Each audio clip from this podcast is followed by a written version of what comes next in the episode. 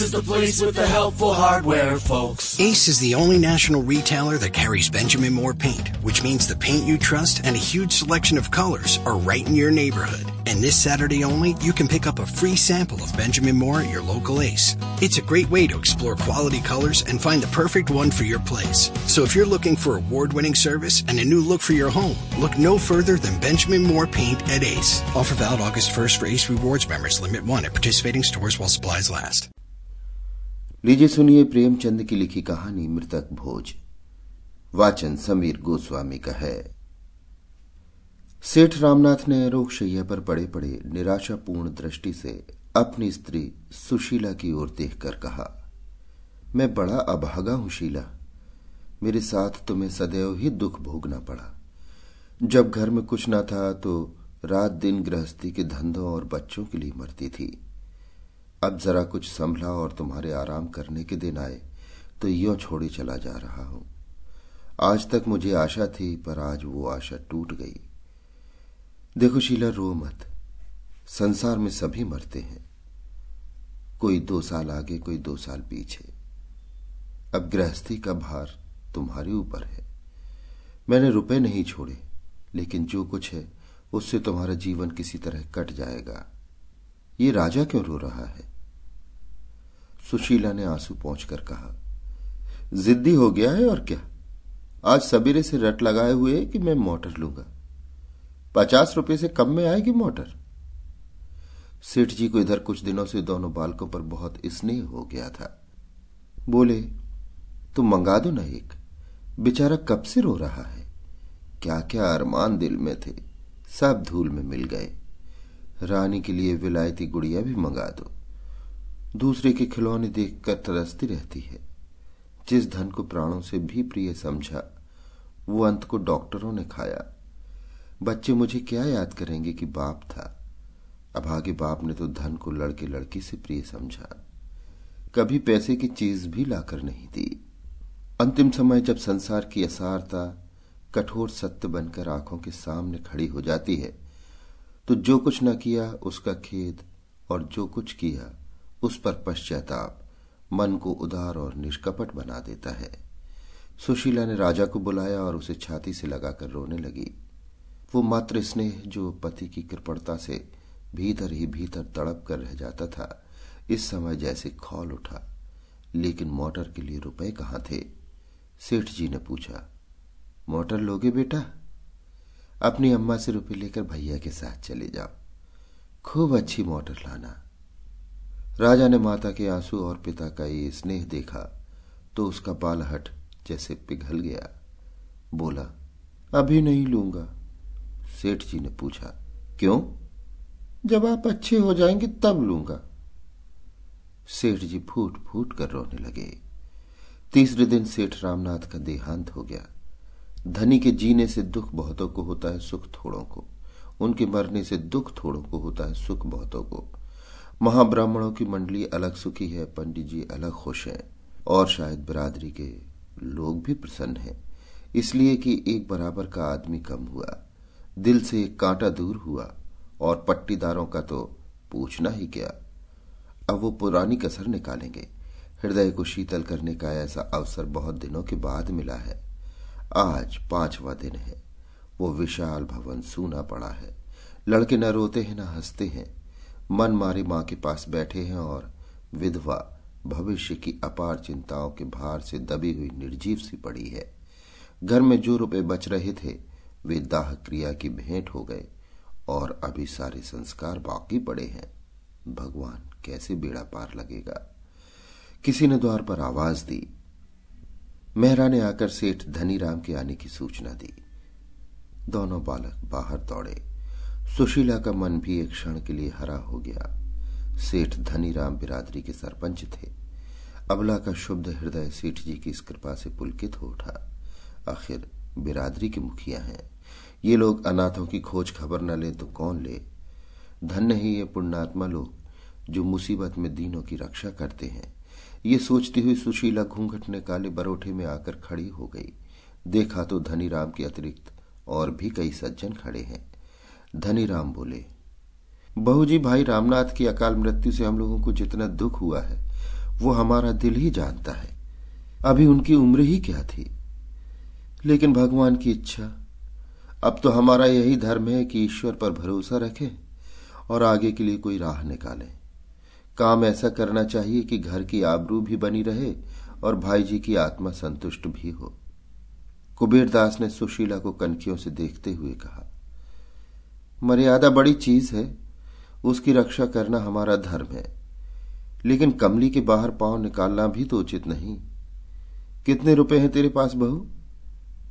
क्या कहा? कुछ नहीं। सुशीला, घर में रुपए कहाँ हैं सेठ जी? जो थोड़े बहुत थे, वो बीमारी में उठ गए। धनी राम तो ये नई समस्या खड़ी हुई? ऐसी दशा में हमें क्या करना चाहिए कुबेरदास जी? कुबेरदास जैसे हो भोज तो करना ही पड़ेगा। अपनी सामर्थ्य देखकर काम करना चाहिए। मैं कर्ज लेने को ना कहूँगा। हाँ घर में जितने रुपयों का प्रबंध हो सके, उसमें हमें कोई कसर न छोड़नी चाहिए। मृत जीव के साथ भी तो हमारा कुछ कर्तव्य है। अब तो वो फिर कभी ना आएगा। उससे सदैव के लिए नाता टूट रहा है। इसलिए सब कुछ हैसियत के मुताबिक होना चाहिए। ब्राह्मणों को तो भोज देना ही पड़ेगा। जिससे कि मर्यादा का निर्वाह हो। धनी राम तो क्या तुम्हारे पास कुछ भी नहीं है बहू जी दो चार हज़ार भी नहीं? सुशीला, मैं आपसे सत्य कहती हूँ, मेरे पास कुछ नहीं है। ऐसे समय झूठ बोलूँगी? धनी राम ने कुबेरदास की ओर अर्धविश्वास से देखकर कहा, तब तो ये मकान बेचना पड़ेगा। कुबेरदास, इसके सिवा और क्या हो सकता है? नाक काटना तो अच्छा नहीं। रामनाथ का कितना नाम था? बिरादरी के स्तंभ थे। यही इस समय एक उपाय है। दस हज़ार रुपये मेरे आते हैं। सूद बट्टा लगाकर कोई पंद्रह हज़ार रुपये मेरे हो जाएँगे। बाकी भोज में खर्च हो जाएगा। अगर कुछ बच रहा तो बाल बच्चों के काम आ जाएगा। धनी राम, आपके यहाँ कितने पर बंधक रखा था? कुबेरदास दस हज़ार रुपये पर। रुपए सैकड़े सूद। धनी राम मैंने तो कुछ कम सुना है। कुबेरदास उसका तो रेहन नामा रखा है। जबानी बातचीत थोड़ी ही मैं दो चार हज़ार के लिए झूठ नहीं बोलूँगा। धनी राम नहीं नहीं, ये मैं कब कहता हूँ? तो तूने सुन लिया भाई पंचों की सलाह है कि मकान बेच दिया जाए। सुशीला का छोटा भाई संतलाल भी इसी समय आ पहुँचा। ये अंतिम वाक्य उसके कान में पड़ गया। बोल उठा, किस लिए मकान बेच दिया जाए? बिरादरी के भोज के लिए? बिरादरी तो खा पी कर राह लेगी। इन अनाथों की रक्षा कैसे होगी? इनके भविष्य के लिए भी तो कुछ सोचना चाहिए। धनी राम ने को भरी आँखों से देखकर कहा, आपको इन मामलों में टांग अड़ाने का कोई अधिकार नहीं। केवल भविष्य की चिंता करने से काम नहीं चलता। मृतक का पीछा भी किसी तरह सुधरना ही पड़ता है। आपका क्या बिगड़ेगा? हँसी तो हमारी होगी। संसार में मर्यादा से प्रिय कोई वस्तु नहीं। मर्यादा के लिए प्राण तक दे देते हैं। जब मर्यादा ही न रही तो क्या रहा? अगर हमारी सलाह पूछोगे तो हम यही कहेंगे, आगे बाई का अख्तियार है जैसा चाहे करें, पर हमसे कोई सरोकार न रहेगा। चलिए कुबेरदास जी, चले। सुशीला ने भयभीत होकर कहा, भैया की बातों का विचार न कीजिए, इनकी तो ये आदत है, मैंने तो आपकी बात नहीं टाली। आप मेरे बड़े हैं, घर का हाल आपको मालूम है, मैं अपने स्वामी की आत्मा को दुखी करना नहीं चाहती। लेकिन जब उनके बच्चे ठोकर खाएँगे तो क्या उनकी आत्मा दुखी ना होगी? बेटी का ब्याह करना ही है, लड़के को पढ़ाना लिखाना है ही। ब्राह्मणों को खिला दीजिए, लेकिन बिरादरी करने की मुझमें सामर्थ्य नहीं है। दोनों महानुभावों को जैसे थप्पड़ लगा। इतना बड़ा अधर्म, भला ऐसी बात भी जबान से निकाली जाती है। पंच लोग अपने मुँह पर कालिख न लगने देंगे। दुनिया विधवा को न हंसेगी, हँसी होगी पंचों की। ये जग हंसाई वे कैसे सह सकते हैं? ऐसे घर के द्वार पर झांकना भी पाप है। सुशीला रोकर बोली, मैं अनाथ हूँ, नादान हूँ, मुझ पर क्रोध न कीजिए। आप लोग ही मुझे छोड़ देंगे तो मेरा कैसे निर्वाह होगा? इतने में दो महाशय और आ बिराजे, एक बहुत मोटे और एक बहुत दुबले। नाम बिगड़ों के अनुसार ही, भीमचंद और दुर्बल दुर्बलदास धनीराम ने संक्षेप में यह परिस्थिति उन्हें समझा दी। दुर्बलदास ने सहृदयता से कहा तो ऐसा क्यों नहीं करते कि हम लोग मिलजुल कर कुछ रुपए दे दें? जब इसका लड़का सयाना हो जाएगा तो रुपए मिल ही जाएँगे। अगर ना भी मिले तो एक मित्र के लिए कुछ बल खा जाना कोई बड़ी बात नहीं। संतलाल ने प्रसन्न होकर कहा, इतनी दया आप करेंगे तो क्या पूछना? कुबेरदास त्योरी चढ़ाकर बोले, तुम तो बेसिर पैर की बात करने लगे दुर्बलदास जी। इस बखत के बाज़ार में किसके पास फालतू रुपए रखे हुए हैं? भीमचंद सो तो ठीक है, बाज़ार की ऐसी मंदी तो कभी नहीं देखी पर निबाह तो करना चाहिए। कुबेरदास अकड़ गए। वो सुशीला के मकान पर दांत लगाए हुए थे। ऐसी बातों से उनके स्वार्थ में बाधा पड़ती थी। वो अपने रुपए अब वसूल करके छोड़ेंगे। भीमचंद ने उन्हें किसी तरह सचेत किया, लेकिन भोज तो देना ही पड़ेगा। उस कर्तव्य का पालन ना करना, समाज की नाक काटना है। सुशीला ने दुर्बलदास में सहृदय का आभास देखा। उनकी ओर दीन नेत्रों से देखकर बोली, मैं आप लोगों से बाहर थोड़े ही हूँ। आप लोग मालिक हैं। जैसा उचित समझे वैसा करें। दुर्बल दास, तेरे पास कुछ थोड़े बहुत गहने तो होंगे भाई? हाँ, गहने हैं। आधे तो बीमारी में बिक गए, आधे बचे हैं। सुशीला ने सारे गहने लाकर पंचों के सामने रख दिए। पर ये तो मुश्किल से तीन हज़ार में उठेंगे। दुर्बलदास ने पोटली को हाथ में तोलकर कहा तीन हज़ार को कैसे जाएँगे? मैं साढ़े तीन हज़ार दिला दूँगा। भीमचंद ने फिर पोटली को तोलकर कहा, मेरी बोली चार हज़ार की है। कुबेरदास को मकान की बिक्री का प्रश्न छेड़ने का अवसर फिर मिला। चार हज़ार ही में क्या हुआ जाता है? बिरादरी का भोज है या दोष मिटाना है? बिरादरी में कम से कम दस हज़ार का खर्चा है। मकान तो निकालना ही पड़ेगा। संतलाल ने ओठ चबाकर कहा, मैं कहता हूँ, आप लोग क्या इतने निर्दयी हैं? आप लोगों को अनाथ बालकों पर भी दया नहीं आती? क्या उन्हें रास्ते का भिखारी बनाकर छोड़ेंगे? लेकिन संतलाल की फरियाद पर किसी ने ध्यान न दिया। मकान की बातचीत अब नहीं टाली जा सकती थी। बाज़ार मंदा है, तीस हज़ार से बेसी नहीं मिल सकते। पंद्रह हज़ार तो कुबेरदास के हैं। पाँच हज़ार बचेंगे, चार हज़ार गहनों से आ जाएँगे। इस तरह नौ हज़ार में बड़ी किफायत से ब्रह्म भोज और बिरादरी भोज दोनों निपटा दिए जाएँगे। सुशीला ने दोनों बालकों को सामने करके करबद्ध होकर कहा, पंचो, मेरा बच्चों का मुँह देखिए। मेरे घर में जो कुछ है, वो सब ले लीजिए, लेकिन मकान छोड़ दीजिए। मुझे कहीं ठिकाना न मिलेगा। मैं आपके पैरों पड़ती हूँ। मकान इस समय न बेचें। इस मूर्खता का क्या जवाब दिया जाए? पंच लोग तो खुद चाहते थे कि मकान न बेचना पड़े। उन्हें अनाथों से कोई दुश्मनी नहीं थी। किंतु बिरादरी का भोज और किस तरह किया जाए? अगर विधवा कम से कम पाँच हज़ार रुपये का जुगाड़ और कर दे तो मकान बच सकता है। पर वो ऐसा नहीं कर सकती। तो मकान बेचने के सिवा और कोई उपाय नहीं। कुबेर ने अंत में कहा, देख भाई, बाज़ार की दशा इस समय खराब है। रुपए किसी से उधार नहीं मिल सकते। बाल बच्चों के भाग में लिखा होगा तो भगवान और किसी हीले से देगा। हीले रोजी बहान बहाने मौत। बाल बच्चों की चिंता मत कर। भगवान जिसको जन्म देते हैं, उसकी जीविका की जुगत पहले ही से कर देते हैं। हम तुझे समझाकर हार गए। अगर तू अब भी अपना हट न छोड़ेगी तो हम बात भी न पूछेंगे। फिर यहाँ तेरा रहना मुश्किल हो जाएगा। शहर वाले तेरे पीछे पड़ जाएँगे। विधवा सुशीला अब और क्या करती? पंचों से लड़कर वो कैसे रह सकती थी? पानी में रहकर मगर से कौन बैर कर सकता है? घर में जाने के लिए उठी, पर वहीं मूर्छित होकर गिर पड़ी। अब तक आशा संभाले हुई थी। बच्चों के पालन पोषण में वो अपना वैधव्य भूल सकती थी, पर अब तो अंधकार था चारों ओर। सेठ रामनाथ के मित्रों का उनके घर पर पूरा अधिकार था। मित्रों का अधिकार न हो तो किसका हो? स्त्री कौन होती है? जब वो इतनी मोटी सी बात नहीं समझती कि बिरादरी करना और धूमधाम से दिल खोलकर करना लाजमी बात है तो उससे और कुछ कहना व्यर्थ है। गहने कौन खरीदे?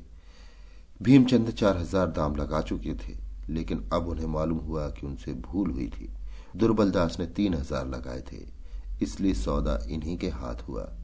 इस बात पर दुर्बलदास और भीमचंद में तकरार भी हो गई, लेकिन भीमचंद को मुँह की खानी पड़ी। न्याय दुर्बल के पक्ष में था। धनी राम ने कटाक्ष किया, देखो दुर्बलदास माल तो ले जाते हो, पर तीन हज़ार से बेसी का है, मैं नीत की हत्या न होने दूँगा। कुबेरदास बोले अजी तो घर में ही तो है, कहीं बाहर तो नहीं गया। एक दिन मित्रों की दावत हो जाएगी। इस पर चारों महानुभाव हंसे। इस काम से फुर्सत पाकर अब मकान का प्रश्न उठा। कुबेरदास तीस हज़ार देने पर तैयार थे, पर कानूनी कार्रवाई किए बिना संदेह की गुंजाइश थी। ये गुंजाइश क्यों कर रखी जाए? एक दलाल बुलाया गया। नाटा सा आदमी था पोपला मुँह। कोई पचास की अवस्था। नाम था चोखेलाल। कुबेरदास ने कहा चोखेलाल जी से हमारी तीस साल की दोस्ती है। आदमी क्या रत्न है? भीमचंद, देखो चोखेलाल, हमें ये मकान बेचना है। इसके लिए कोई अच्छा ग्राहक लाओ। तुम्हारी दलाली पक्की। कुबेरदास, बाज़ार का हाल अच्छा नहीं है, फिर भी हमें यह तो देखना पड़ेगा कि रामनाथ के बाल बच्चों को टोटा ना हो। कान में बोले, तीस से आगे न जाना। भीमचंद, देखिए कुबेरदास, ये अच्छी बात नहीं है। कुबेरदास तो मैं क्या कर रहा हूँ? मैं तो यही कह रहा हूँ कि अच्छे दाम लगवाना। चोखेलाल आप लोगों को मुझसे ये कहने की ज़रूरत नहीं। मैं अपना धर्म समझता हूँ। रामनाथ जी मेरे भी मित्र थे। मुझे यह भी मालूम है कि इस मकान के बनवाने में एक लाख से कम एक पाई भी नहीं लगी। लेकिन बाज़ार का हल क्या आप लोगों से छिपा है? इस समय पच्चीस हज़ार से बेसी नहीं मिल सकते। सुबीते से कोई ग्राहक से दस पाँच हज़ार और मिल जाएँगे। लेकिन इस समय तो कोई ग्राहक भी मुश्किल से मिलेंगे। लोदही और लावदही की बात है। धनी राम, पच्चीस हज़ार रुपये तो बहुत कम है भाई। और ना सही तीस हज़ार रुपये तो करा दो। चोखिलाल, तीस क्या मैं तो चालीस करा दू? पर कोई ग्राहक तो मिले। आप लोग कहते हैं तो मैं तीस हज़ार रुपये की बातचीत करूँगा। धनी राम, जब तीस हज़ार में ही देना है तो कुबेरदास ही क्यों ना ले ले? इतना सस्ता माल दूसरों को क्यों दिया जाए? कुबेरदास आप सब लोगों की राय हो तो ऐसा ही कर लिया जाए। धनीराम ने हा हा कहकर हामी भरी। भीमचंद मन में ऐठ कर रह गए। ये सौदा भी पक्का हो गया। आज ही वकील ने बेनामा लिखा। तुरंत रजिस्ट्री भी हो गई। सुशीला के सामने बेनामा लाया गया। उसने एक ठंडी सांस ली और सजल नेत्रों से उस पर हस्ताक्षर कर दिए। अब उसे उसके सिवा और कहीं शरण नहीं है। बेवफा मित्र की भांति ये घर भी सुख के दिनों में साथ देकर, दुख के दिनों में उसका साथ छोड़ रहा है। पंचलोक सुशीला के आँगन में बैठे बिरादरी के रुक्के लिख रहे हैं और अनाथ विधवा ऊपर झरोखे पर बैठी भाग्य को रो रही है। इधर रुक्का तैयार हुआ, उधर विधवा की आँखों से आँसू की बूंदें निकलकर रुक्के पर गिर पड़ी। धनी राम ने ऊपर देखकर कहा, पानी का छींटा कहाँ से आया? संतलाल। बाई बैठी रो रही है। उसने रुक्के पर अपने रक्त के आंसुओं की मुहर लगा दी है। धनी राम ऊँचे स्वर में बोले अरे तो तू रो क्यों रही है भाई?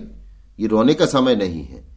तुझे तो प्रसन्न होना चाहिए कि पंच लोग तेरे घर में आज ये शुभ कार्य करने के लिए जमा है। जिस पति के साथ तूने इतने दिनों भोग विलास किया, उसी का पीछा सुधरने में तू दुख मानती है? बिरादरी में रुक्का फिरा। इधर तीन चार दिन पंचों ने भोज की तैयारियों में बिताए। घी धनी राम जी की आड़त से आया। मैदा चीनी की आड़त भी उन्हीं की थी। पाँचवें दिन प्रातःकाल ब्रह्म भोज हुआ। संध्या समय बिरादरी का जौनार सुशीला के द्वार पर बग्घियों और मोटरों की कतारें खड़ी थीं। भीतर मेहमानों की पंगतें थीं। आँगन, बैठक, दालान, बरौठा, ऊपर की छत, नीचे ऊपर मेहमानों से भरा हुआ था। लोग भोजन करते थे और पंचों को सराहते थे। खर्च तो सभी करते हैं, पर इंतज़ाम का सलीका चाहिए। ऐसे स्वादिष्ट पदार्थ बहुत कम खाने में आते हैं। सेठ चंपाराम के भोज के बाद ऐसा भोज रामनाथ जी का ही हुआ है। अमृतियाँ कैसी कुरकुरी हैं? रसगुल्ले मेवों से भरे हैं। सारा श्रेय पंचों को है। धनीराम ने नम्रता से कहा, आप भाइयों की दया है जो ऐसा कहते हो। रामनाथ से भाईचारे का व्यवहार था। हम ना करते तो कौन करता, हा? चार दिन से सोना नसीब नहीं हुआ। आप धन्य हैं, मित्र हो तो ऐसे हो। क्या बात है, आपने रामनाथ जी का नाम रख लिया। बिरादरी यही खाना खिलाना देखती है, रोकड़ देखने नहीं जाती। मेहमान लोग बखान बखान कर माल उड़ा रहे थे और उधर कोठरी में बैठी हुई सुशीला सोच रही थी, संसार में ऐसे स्वार्थी लोग हैं। सारा संसार स्वार्थमय हो गया है। सब पेटों पर हाथ फेर फेर कर भोजन कर रहे हैं। कोई इतना भी नहीं पूछता कि अनाथों के लिए कुछ बचा या नहीं। एक महीना गुजर गया। सुशीला को एक एक पैसे की तंगी हो रही थी। नकद था ही नहीं, गहने निकल ही गए थे। अब थोड़े से बर्तन बच रहे थे। उधर छोटे छोटे बहुत से बिल चुकाने थे। कुछ रुपए डॉक्टर के, कुछ दर्जी के, कुछ बनियों के। सुशीला को ये रकमें घर का बचा खुचा सामान बेचकर चुकानी पड़ी और महीना पूरे होते होते उसके पास कुछ न बचा। बेचारा संतलाल एक दुकान पर मुनीम था। कभी कभी वो आकर एक आध रुपए दे देता। इधर खर्च का हाथ फैला हुआ था।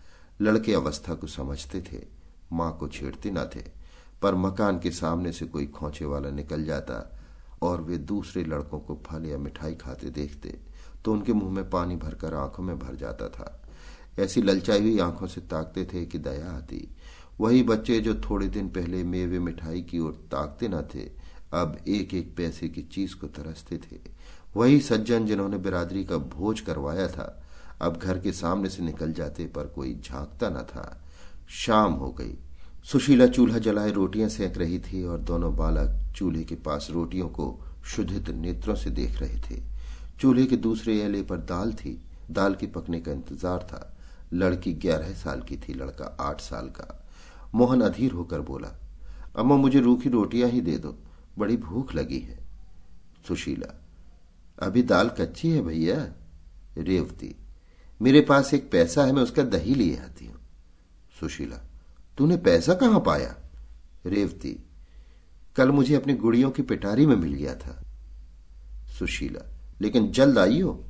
रेवती दौड़कर बाहर गई और थोड़ी देर में एक पत्ते पर जरा सा दही ले आई। माँ ने रोटी सेक कर दे दी, दही से खाने लगा। आम लड़कों की भांति वो भी स्वार्थी था, बहन से पूछा भी नहीं। सुशीला ने कड़ी आँखों से देखकर कहा, बहन को भी दे दे अकेला ही खा जाएगा। मोहन लज्जित हो गया। उसकी आँखें डबडबा आई रेवती बोली, नहीं अम्मा, कितना मिला ही है। तुम खाओ मोहन, तुम्हें जल्दी नींद आ जाती है। मैं तो दाल पक जाएगी तो खाऊँगी। उसी वक्त दो आदमियों ने आवाज़ दी। रेवती ने बाहर जाकर पूछा, ये सेठ कुबेरदास के आदमी थे। मकान खाली कराने आए थे। क्रोध से सुशीला की आँखें लाल हो गई। बरोठे में आकर कहा, अभी मेरे पति को पीछे हुए एक महीना भी नहीं हुआ। मकान खाली कराने की धुन सवार हो गई। मेरा पचास हज़ार का घर तीस हज़ार में ले लिया। पाँच हज़ार सूद के उड़ाए, फिर भी तस्कीन नहीं होती। कह दो, मैं अभी खाली नहीं करूँगी। मुनीम ने नम्रता से कहा बाई जी, मेरा क्या अख्तियार है? मैं तो केवल सदेसिया हूँ। जब चीज़ दूसरे की हो गई तो आपको छोड़नी ही पड़ेगी। झंझट करने से क्या मतलब? सुशीला भी समझ गई। ठीक ही कहता है। गाय हत्या की बल कै दिन खेत चलेगी नर्म होकर बोली, सेठ जी से कहो, मुझे दस पाँच दिन की मोहलत दें। लेकिन नहीं, कुछ मत कहो। क्यों दस पाँच दिन के लिए किसी का एहसान लू? मेरे भाग्य में इस घर में रहना लिखा होता तो निकलता ही क्यों? मुनीम ने पूछा तो कल सवेरे तक खाली हो जाएगा? सुशीला, हाँ, कहती तो हूँ, लेकिन सवेरे तक क्यों? मैं अभी खाली किए देती हूँ। मेरे पास कौन सा बड़ा सामान ही है? तुम्हारे सेठ जी का रात भर का किराया मारा जाएगा।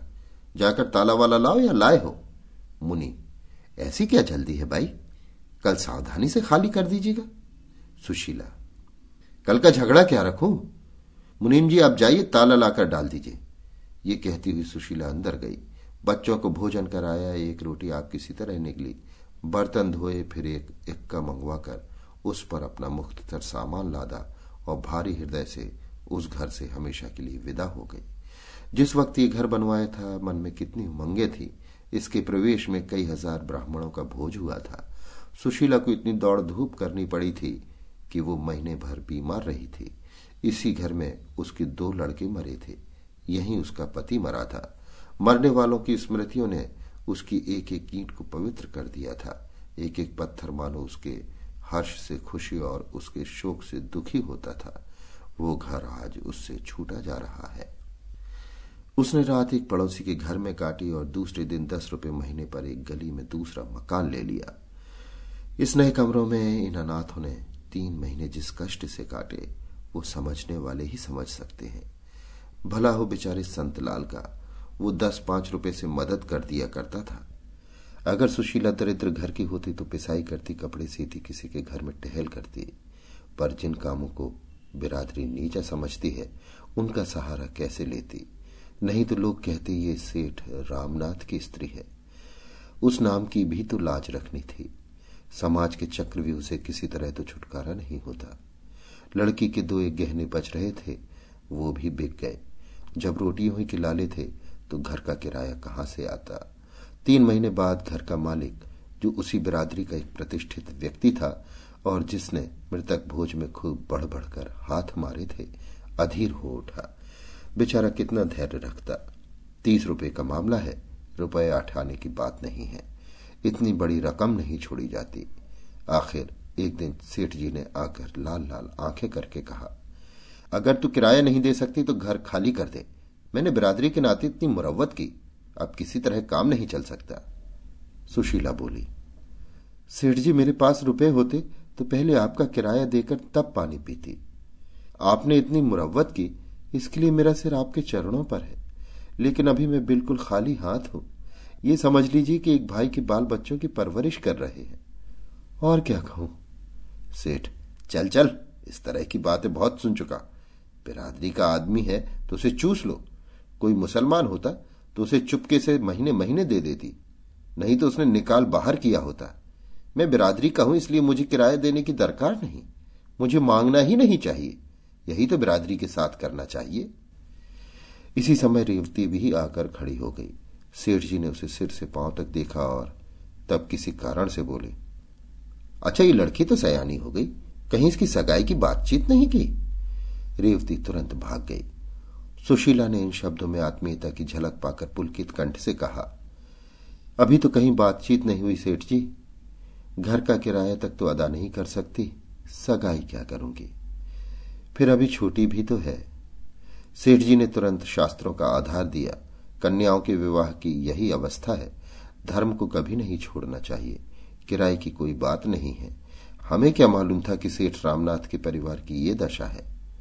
सुशीला तो आपकी निगाह में कोई अच्छा घर है? ये तो आप जानते ही हैं। मेरे पास लेने देने को कुछ नहीं है। झा बरमल इन सेठ जी का यही नाम था। लेन देन का कोई झगड़ा नहीं होगा बाई जी ऐसा घर है कि लड़की आजीवन सुखी रहेगी। लड़का भी उसी के साथ रह सकता है। कुल का सच्चा हर तरह से संपन्न परिवार है। हाँ वो दुहाजु यानी दूजवर है। सुशीला, उम्र अच्छी होनी चाहिए। दुहाजु होने से क्या होता है? जाबरमल, उम्र भी कुछ ज़्यादा नहीं, अभी चालीसवा ही साल है उसका। पर देखने में अच्छा हष्ट पुष्ट है। मर्द की उम्र उसका भोजन है। बस ये समझ लो कि परिवार का उद्धार हो जाएगा।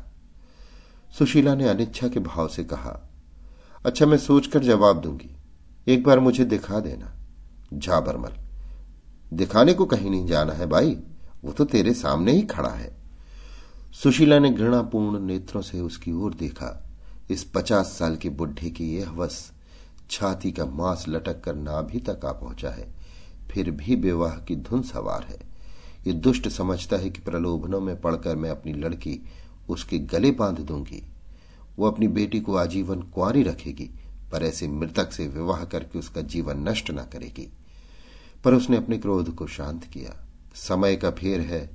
नहीं तो ऐसों को उससे ऐसा प्रस्ताव करने का साहस ही क्यों होता? बोली, आपकी इस कृपा के लिए आपको धन्यवाद देती हूँ, सेठ जी, पर मैं कन्या का विवाह आपसे नहीं कर सकती।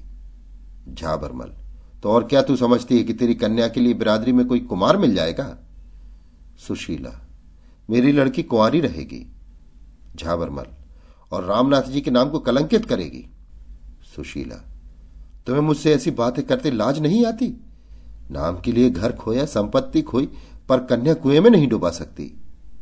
झाबरमल, तू मेरा किराया दे दे। सुशीला, अभी मेरे पास रुपए नहीं है। झाबरमल ने भीतर घुसकर गृहस्थ की एक एक वस्तु निकालकर गली में फेंक दी। घड़ा फूट गया, मटके टूट गए, संदूक के कपड़े बिखर गए। सुशीला तटस्थ खड़ी अपने दिन की ये क्रूर क्रीड़ा देखती रही। घर का यो विध्वंस करके झाबरमल ने घर में ताला डाल दिया और अदालत से रुपए वसूल करने की धमकी देकर चले गए।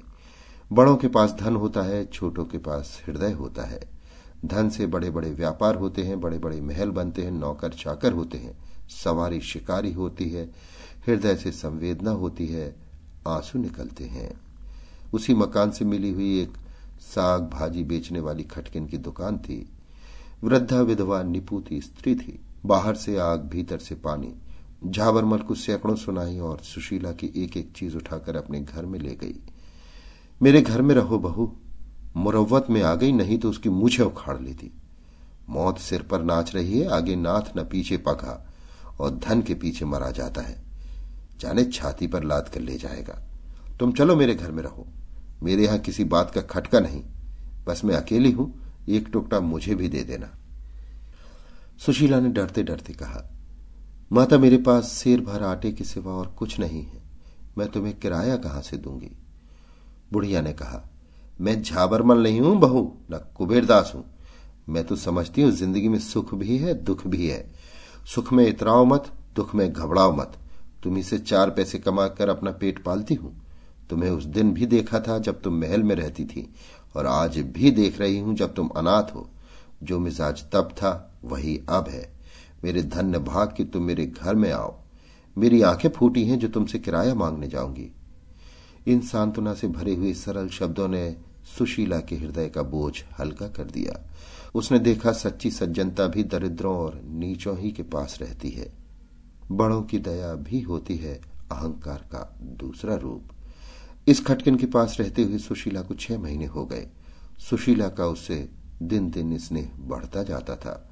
वो जो कुछ पाती लाकर सुशीला के हाथ में रख देती। दोनों बालक, उसकी दो आँखें थी।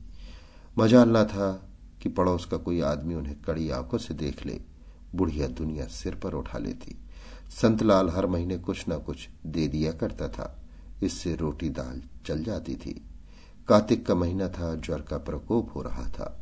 मोहन एक दिन खेलता कूदता बीमार पड़ गया और तीन दिन तक अचेत पड़ा रहा। ज्वर इतने ज़ोर का था कि पास खड़े रहने से लपट सी निकलती थी। बुढ़िया ओझे सयानों के पास दौड़ती फिरती थी, पर ज्वर उतरने का नाम न लेता था। सुशीला को भय हो रहा था, ये टाइफाइड है। इससे उसके प्राण सूख रहे थे। चौथे दिन उसने रेवती से कहा, बेटी, तूने बड़े पंच जी का घर तो देखा है? जाकर उनसे कह, भैया बीमार हैं, कोई डॉक्टर भेज दे। रेवती को कहने भर की देरी थी। दौड़ती हुई सेठ कुबेरदास जी के पास गई।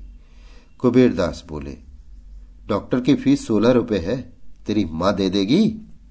रेवती ने निराश होकर कहा अम्मा के पास रुपए कहाँ हैं? कुबेरदास तो फिर किस मुँह से मेरे डॉक्टर को बुलाती है? तेरे मामा कहाँ हैं? उनसे जाकर कह, सेवा समिति से कोई डॉक्टर बुला ले जाए नहीं तो खैराती अस्पताल में क्यों नहीं लड़के को ले जाती? या अभी वही पुरानी बू समाई हुई है? कैसी मूर्ख स्त्री है, घर में टका नहीं और डॉक्टर का हुक्म लगा दिया। समझती होगी फ़ीस पंचजी देंगे। पंच जी क्यों फ़ीस दे? बिरादरी का धन धर्म कार्य के लिए है, ये उड़ाने के लिए नहीं है। रेवती माँ के पास लौटी पर जो कुछ सुना था, वो उससे न कह सकी। घाव पर नमक क्यों छिड़के? बहाना कर दिया बड़े पंच जी कहीं गए हैं। सुशीला, तुम मुनीम से क्यों नहीं कहा? यहाँ क्या कोई मिठाई खाया जाता था जो दौड़ी चली आई? इसी वक्त संतलाल एक वैद्य जी को लेकर आ पहुँचा। वैद्य भी एक दिन आकर दूसरे दिन न लौटे। सेवा समिति के डॉक्टर भी दो दिन बड़ी मिन्नतों से आए, फिर उन्हें भी अवकाश न रहा। और मोहन की दशा दिनों दिन बिगड़ती जाती थी। महीना बीत गया, पर ज्वर ऐसा चढ़ा कि एक क्षण के लिए भी न उतरा। उसका चेहरा इतना सूख गया कि देखकर दया आती थी। न कुछ बोलता, न कहता। यहाँ तक कि करवट भी न बदल सकता था। पड़े पड़े देह की खाल फट गई। सिर के बाल गिर गए। हाथ पाँव लकड़ी हो गए। संतलाल काम से छुट्टी पाता तो आ जाता, पर इससे क्या होता? तीमारदारी, दवा तो नहीं है। एक दिन संध्या समय उसके हाथ ठंडे हो गए। माता के प्राण पहले ही से सूखे हुए थे। ये हाल देखकर रोने पीटने लगी। मिन्नते तो बहुतेरी हो चुकी थी। रोती हुई मोहन की खाट के साथ फेरे करके हाथ बाँध कर बोली, भगवान, यही मेरे जन्म की कमाई है। अपना सर्वस्व खोकर भी मैं बालक को छाती से लगाए हुए संतुष्ट थी। लेकिन ये चोट न सही जाएगी। तुम इसे अच्छा कर दो। इसके बदले मुझे उठा लो। बस मैं यही दया चाहती हूँ, दया मैं। संसार के रहस्य को कौन समझ सकता है? क्या हम में से बहुतों को यह अनुभव नहीं कि जिस दिन हमने बेईमानी करके कुछ रकम उड़ाई, उसी दिन उस रकम का दुगना नुकसान हो गया। सुशीला को उसी दिन रात को ज्वर आ गया और उसी दिन मोहन का ज्वर उतर गया। बच्चे की सेवा शुश्रूषा में आधी तो यों ही रह गई थी। इस बीमारी ने ऐसा पकड़ा कि फिर न छोड़ा। मालूम नहीं देवता बैठे सुन रहे थे या क्या। उसकी याचना अक्षरशाह पूरी हुई। पंद्रहवें दिन मोहन चारपाई से उठकर माँ के पास आया और उसकी छाती पर सिर रखकर रोने लगा। माता ने उसके गले में बाहें डालकर उसे छाती से लगा लिया और बोली, क्यों रोते हो बेटा? मैं अच्छी हो जाऊँगी। अब मुझे क्या चिंता? भगवान पालने वाले हैं, वही तुम्हारे रक्षक है, वही तुम्हारे पिता है। अब मैं सब तरफ़ से निश्चिंत हूँ। जल्द अच्छी हो जाऊँगी। मोहन बोला, जिया तो कहती है, अम्मा अब ना अच्छी होंगी। सुशीला ने बालक का चुम्बन लेकर कहा, जिया पगली है, उसे कहने दो। मैं तुम्हें छोड़कर कहीं ना जाऊँगी। मैं सदा तुम्हारे साथ रहूँगी। हाँ, जिस दिन तुम कोई अपराध करोगे, किसी की कोई चीज़ उठा लोगे, उसी दिन मैं मर जाऊँगी। मोहन ने प्रसन्न होकर कहा तो तुम मेरे पास से कभी नहीं जाओगी, माँ। सुशीला ने कहा, कभी नहीं बेटा, कभी नहीं। उसी रात को दुख और विपत्ति की मारी हुई अनाथ विधवा दोनों अनाथ बालकों को भगवान पर छोड़कर परलोक सिधार गई। इस घटना को तीन साल हो गए हैं। मोहन और रेवती दोनों उसी वृद्धा के पास रहते हैं। बुढ़िया माँ तो नहीं है, लेकिन माँ से बढ़कर है। रोज मोहन को रात की रखी रोटियाँ खिलाकर गुरुजी की पाठशाला में पहुँचा आती है। छुट्टी के समय जाकर लेवा आती है। रेवती का अब चौदहवा साल है। वो घर का सारा काम, पीसना, कूटना, चौका, बर्तन, झाड़ू, बुहारू करती है। बुढ़िया सौदा बेचने चली जाती है तो वो दुकान पर भी आ बैठती है। एक दिन बड़े पंच कुबेरदास ने उसे बुला भेजा और बोले, तुझे दुकान पर बैठते शर्म नहीं आती? सारी बिरादरी की नाक कटा रही है। खबरदार जो कल से दुकान पर बैठी, मैंने तेरे पाड़ी ग्रहण के लिए झाबरमल जी को पक्का कर लिया है। सेठानी ने समर्थन किया। तू अब सयानी हुई बेटी। अब तेरा इस तरह बैठना अच्छा नहीं। लोग तरह तरह की बातें करने लगते हैं। सेठ छाबरमल तो राज़ी ही ना होते थे। हमने बहुत कह सुनकर राज़ी किया है। बस समझ ले कि रानी हो जाएगी। लाखों की संपत्ति है लाखों की। तेरे धन्य भाग की ऐसा वर मिला। तेरा छोटा भाई है। उसको भी कोई दुकान करा दी जाएगी। सेठ बिरादरी की कितनी बदनामी है। सिठानी है ही। रेवती ने लज्जित होकर कहा मैं क्या जानू? आप मामा से कहें। सेठ, वो कौन होता है? टके पर मुनीमी करता है। उससे मैं क्या पूछूँ? मैं बिरादरी का पंच हूँ। मुझे अधिकार है जिस काम से बिरादरी का कल्याण देखूँ, वो करूँ। मैंने और पंचों से राय ले ली है। सब मुझसे सहमत है। अगर तू यो ना मानेगी तो हम अदालती कार्रवाई करेंगे। तुझे खरज बरज का काम होगा? ये लेते जा। ये कहते हुए उन्होंने बीस रुपए के नोट रेवती की तरफ़ फेंक दिए। रेवती ने उठकर वहीं पुरजे पुरजे कर डाले और तमतमाए मुख से बोली, बिरादरी ने तब तो हम लोगों की बात न पूछी जब हम रोटियों को मोहताज थे। मेरी माता मर गई, कोई झांकने तक ना आया। मेरा भाई बीमार हुआ, किसी ने खबर तक न ली। ऐसी बिरादरी की मुझे परवाह नहीं। रेवती चली गई तो झाबरमल कोठरी से निकल आए। चेहरा उदास था। सेठानी ने कहा, लड़की बड़ी घमंडन है आँख का पानी मर गया है। झाबरमल बीस रुपए खराब हो गए। ऐसा फाड़ा है कि जुड़ भी नहीं सकते।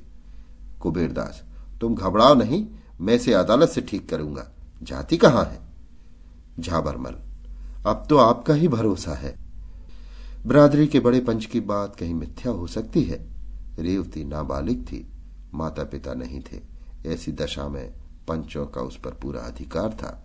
वो बिरादरी के दबाव में नहीं रहना चाहती है, ना चाहे। कानून बिरादरी के अधिकार की उपेक्षा नहीं कर सकता। संतलाल ने यह माजरा सुना तो दांत पीस कर बोले, न जाने बिरादरी का भगवान कब अंत करेंगे? रेवती, क्या बिरादरी मुझे ज़बरदस्ती अपने अधिकार में ले सकती है? संतलाल हाँ बेटी धानिकों के हाथ में तो कानून भी है। रेवती, मैं कह दूँगी कि मैं उनके पास नहीं रहना चाहती। संतलाल तेरे कहने से क्या होगा? तेरे भाग्य में यही लिखा था तो किसका बस है? मैं जाता हूँ बड़े पंच के पास। रेवती। नहीं मामा जी, तुम कहीं ना जाओ। जब भाग्य ही का भरोसा है तो जो कुछ भाग्य में लिखा होगा, वो होगा। रात तो रेवती ने घर में काटी। बार बार निद्रा मग्न भाई को गले लगाती। ये अनाथ अकेला कैसे रहेगा? ये सोचकर उसका मन कातर हो जाता। पर झाबरमल की सूरत याद करके उसका संकल्प दृढ़ हो जाता। प्रातःकाल रेवती गंगा स्नान करने गई। ये इधर कई महीनों से उसका नित्य का नियम था। आज जरा अंधेरा था, पर यह कोई संदेह की बात न थी। संदेह तब हुआ जब आठ बज गए और वो लौट कर न आई। तीसरे पहर सारी बिरादरी में खबर फैल गई। सेठ रामनाथ की कन्या गंगा में डूब गई। उसकी लाश पाई गई। कुबेरदास ने कहा, चलो अच्छा हुआ बिरादरी की बदनामी तो न होगी। झाबरमल ने दुखी मन से कहा, मेरे लिए अब कोई और उपाय कीजिए। उधर मोहन सिर पीट पीट कर रो रहा था और बुढ़िया उसे गोद में लिए समझा रही थी। बेटा, उस देवी के लिए क्यों रोते हो?